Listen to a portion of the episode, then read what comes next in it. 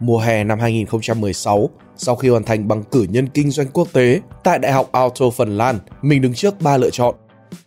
Đầu tiên là học tiếp tại châu Âu. Tiếp theo là về nước và làm việc tại một công ty lớn nào đó. Và cuối cùng là về nước và khởi nghiệp ngay lập tức.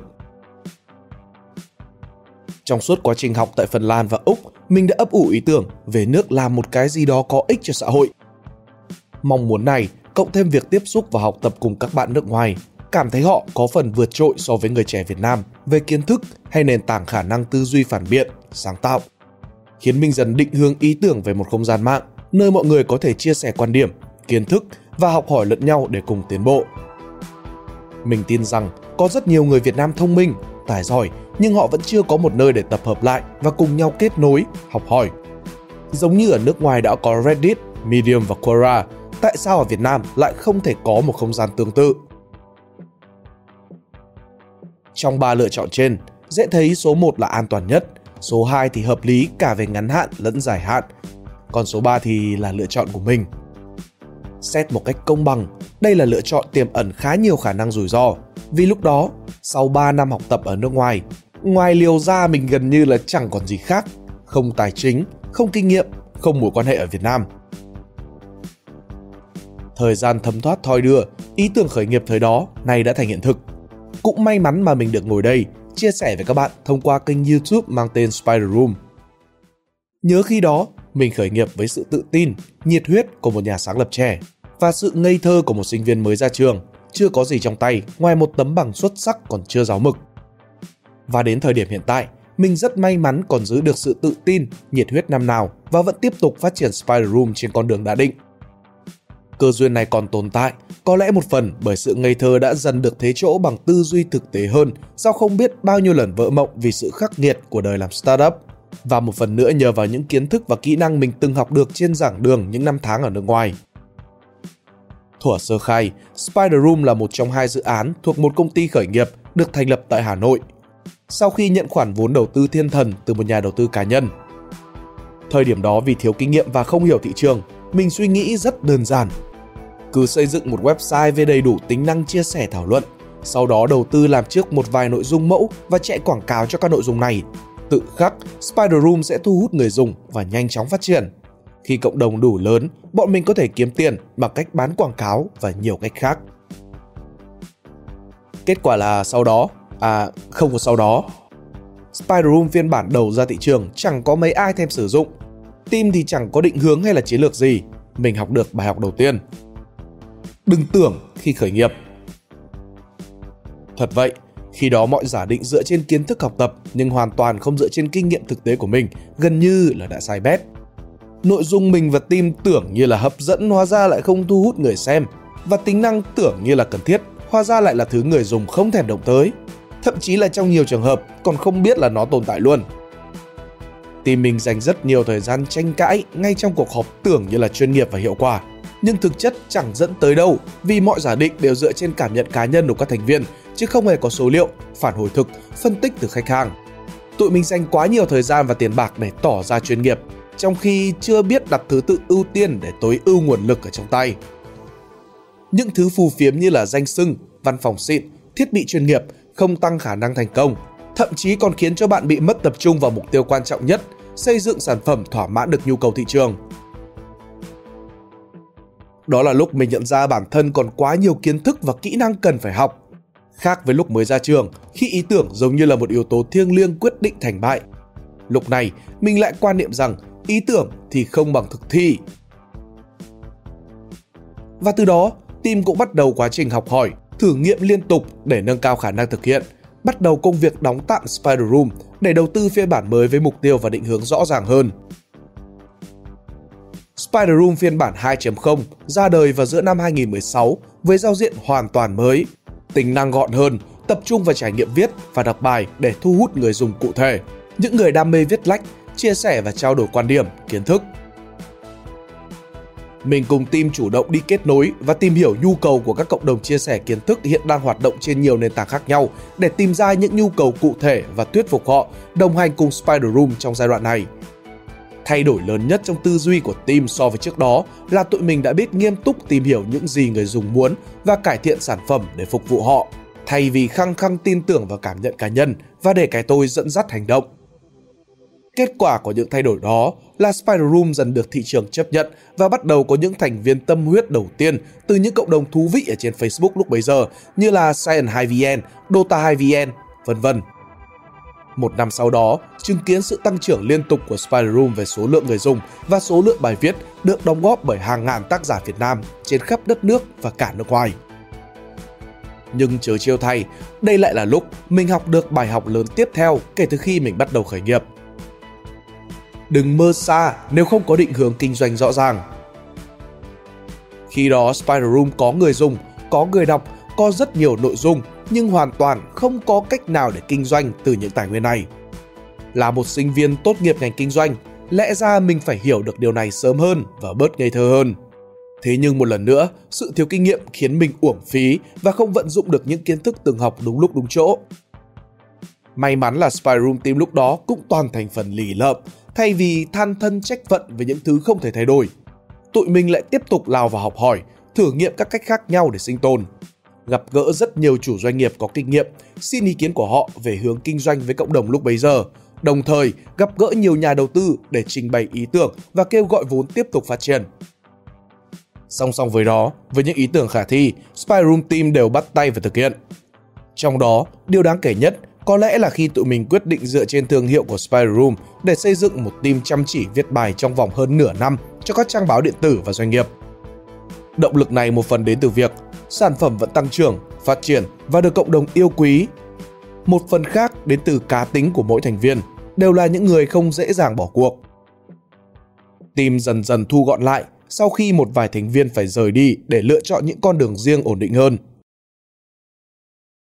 Nhưng điều gì đến thì cũng phải đến, những thành viên cốt cán nhất của Spy Room lúc bấy giờ cuối cùng cũng phải tách nhau để đi làm full time ở các môi trường khác nhau, tạm gác lại giấc mơ đang dang dở vào khoảng giữa năm 2017. Khi đó, không phải mô hình viết thuê của tụi mình không kiếm ra tiền, cũng không phải là không có những đề xuất hỗ trợ và đầu tư từ bên ngoài. Nhưng team vẫn quyết định bỏ qua, đơn giản bởi vì cảm thấy sản phẩm chưa đủ chín. Mô hình kinh doanh lúc bấy giờ cũng không thực sự khớp với cả định hướng lâu dài. Cụ thể, Spider Room vẫn cần một lượng người dùng và nội dung lớn hơn, cần tiếp cận được nhiều người hơn. Trong khi đó, việc viết bài mang tính thương mại cho các doanh nghiệp hoặc là báo điện tử lại không giúp cho Spy Room thu hút được thêm các cây viết có khả năng viết bài chia sẻ kiến thức chuyên sâu và có đầu tư ở trên website. Nếu cứ tiếp tục như vậy, khả năng cao là tụi mình sẽ phát triển hai hướng kinh doanh khác nhau về bản chất. Từ đó, mất tập trung khỏi định hướng chính ban đầu. Mặt khác, tụi mình cũng đồng ý với nhau rằng mỗi thành viên cần tu luyện thêm chuyên môn, nghiệp vụ, nên việc đi làm và trải nghiệm trong các môi trường chuyên nghiệp khác là điều cần thiết. Giống như là tình yêu đôi khi cần khoảng cách, Spy Room Team khi đó cũng cần quyết định tạm rời xa đứa con tinh thần, chấp nhận rủi ro có thể tan vỡ để có thể có được cái nhìn khách quan và rõ ràng chỉ con đường sắp tới. May mắn thay, đó là quyết định đúng đắn. Sau hơn một năm thử thách mà anh em startup hay gọi vui với nhau là chân trong chân ngoài, tụi mình không những không tan đàn sẻ nghé mà còn chứng kiến Spyroom tăng trưởng gần như gấp đôi ở tất cả các thông số như là số lượng người dùng, bài viết, lưu lượng truy cập, vân vân. Đó là kết quả cho những nỗ lực suốt thời gian trước đó khi các thành viên của Spy Room Team dù làm việc toàn thời gian ở các công ty khác nhau, nhưng vẫn dành thời gian gặp gỡ, họp hành và phát triển website đều đặn. Tụi mình vẫn phát triển những tính năng mới, suy nghĩ và thảo luận về mô hình kinh doanh phù hợp và thường xuyên tổ chức các hoạt động, sự kiện offline phát triển cộng đồng. Ý tưởng về một cuộc tái ngộ vẫn luôn nhen nhóm ở trong đầu nhóm sáng lập.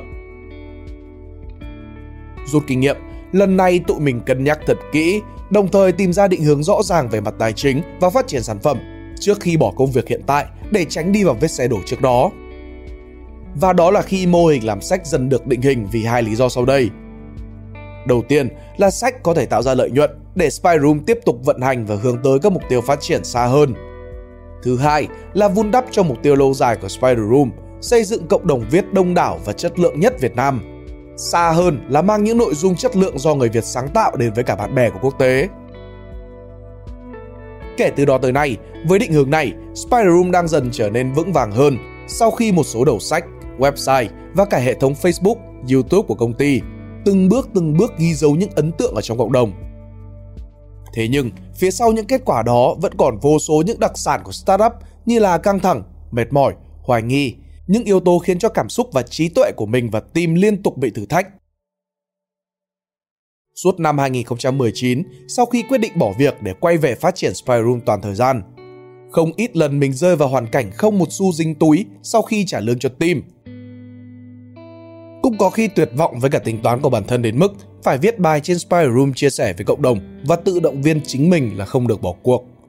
Mình vẫn nhớ như in sau bài viết đó, rất nhiều anh em, người dùng thân thiết đã bình luận, inbox động viên, thậm chí là ủng hộ tiền cho team.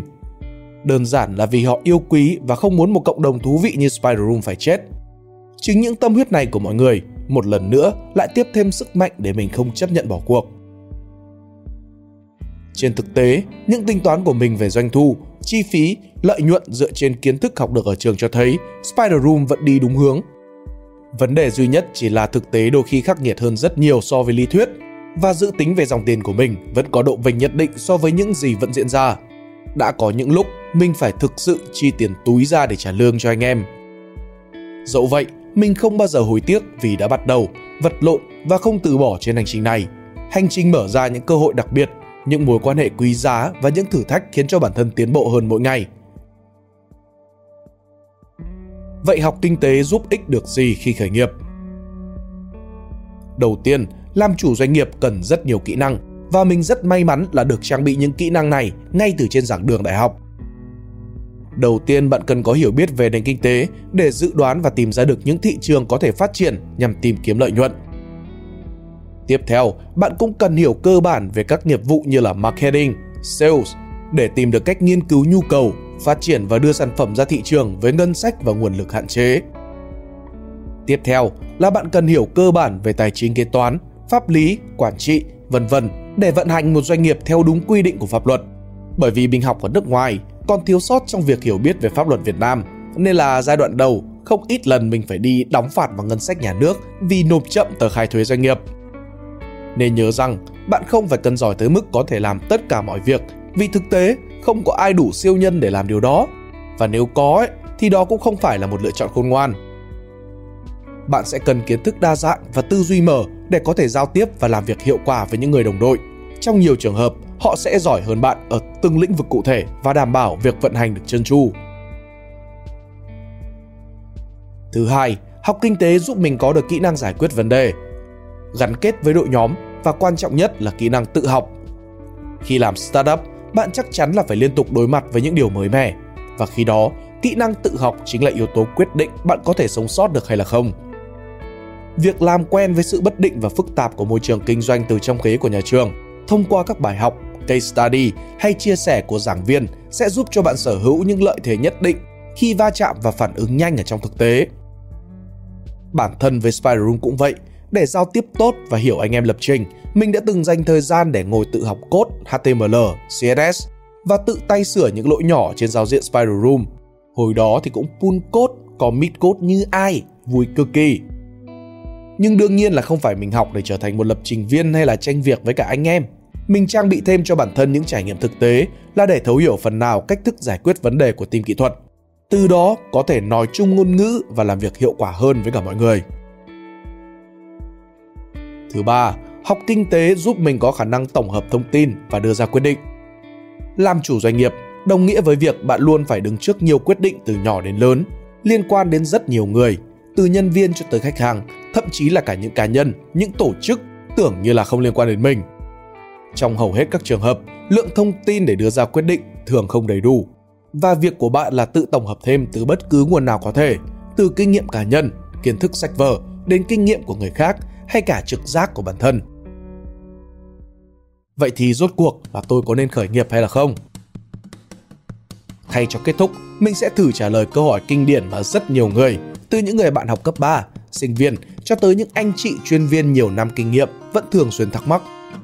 Câu trả lời rất tiếc là không, nếu như bạn không có sẵn hoặc là được trang bị những yếu tố sau. Đầu tiên là sự lì lợm. Cuộc đời sẽ quăng quật và xô ngã bạn liên tục. Và điều đáng sợ nhất là bạn không thể chắc chắn rằng việc đứng lên hay là chấp nhận thất bại là điều đúng đắn nên làm. khoảng cách giữa kiên định và cố chấp đôi khi là hết sức mong manh. Vấn đề thứ hai, đấy là tài chính. Mark Zuckerberg từng nói một câu khiến mình rất tâm đắc. Nếu như tôi vừa phải lớn lên, vừa phải cáng đáng gia đình, thay vì được dành thời gian riêng để lập trình, nếu như tôi không yên tâm rằng nếu cả Facebook có thất bại thì tôi vẫn sẽ sống ổn. Tôi sẽ không đứng nước ở đây giờ phút này.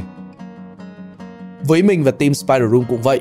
Dù gia đình không khá giả, nhưng một phần lớn lý do khiến tụi mình dám theo đuổi và sống chết với cả Spider Room là vì tất cả biết chắc rằng nếu có thất bại, tụi mình vẫn sẽ có cơm ăn, có nhà ở vì gia đình luôn ủng hộ.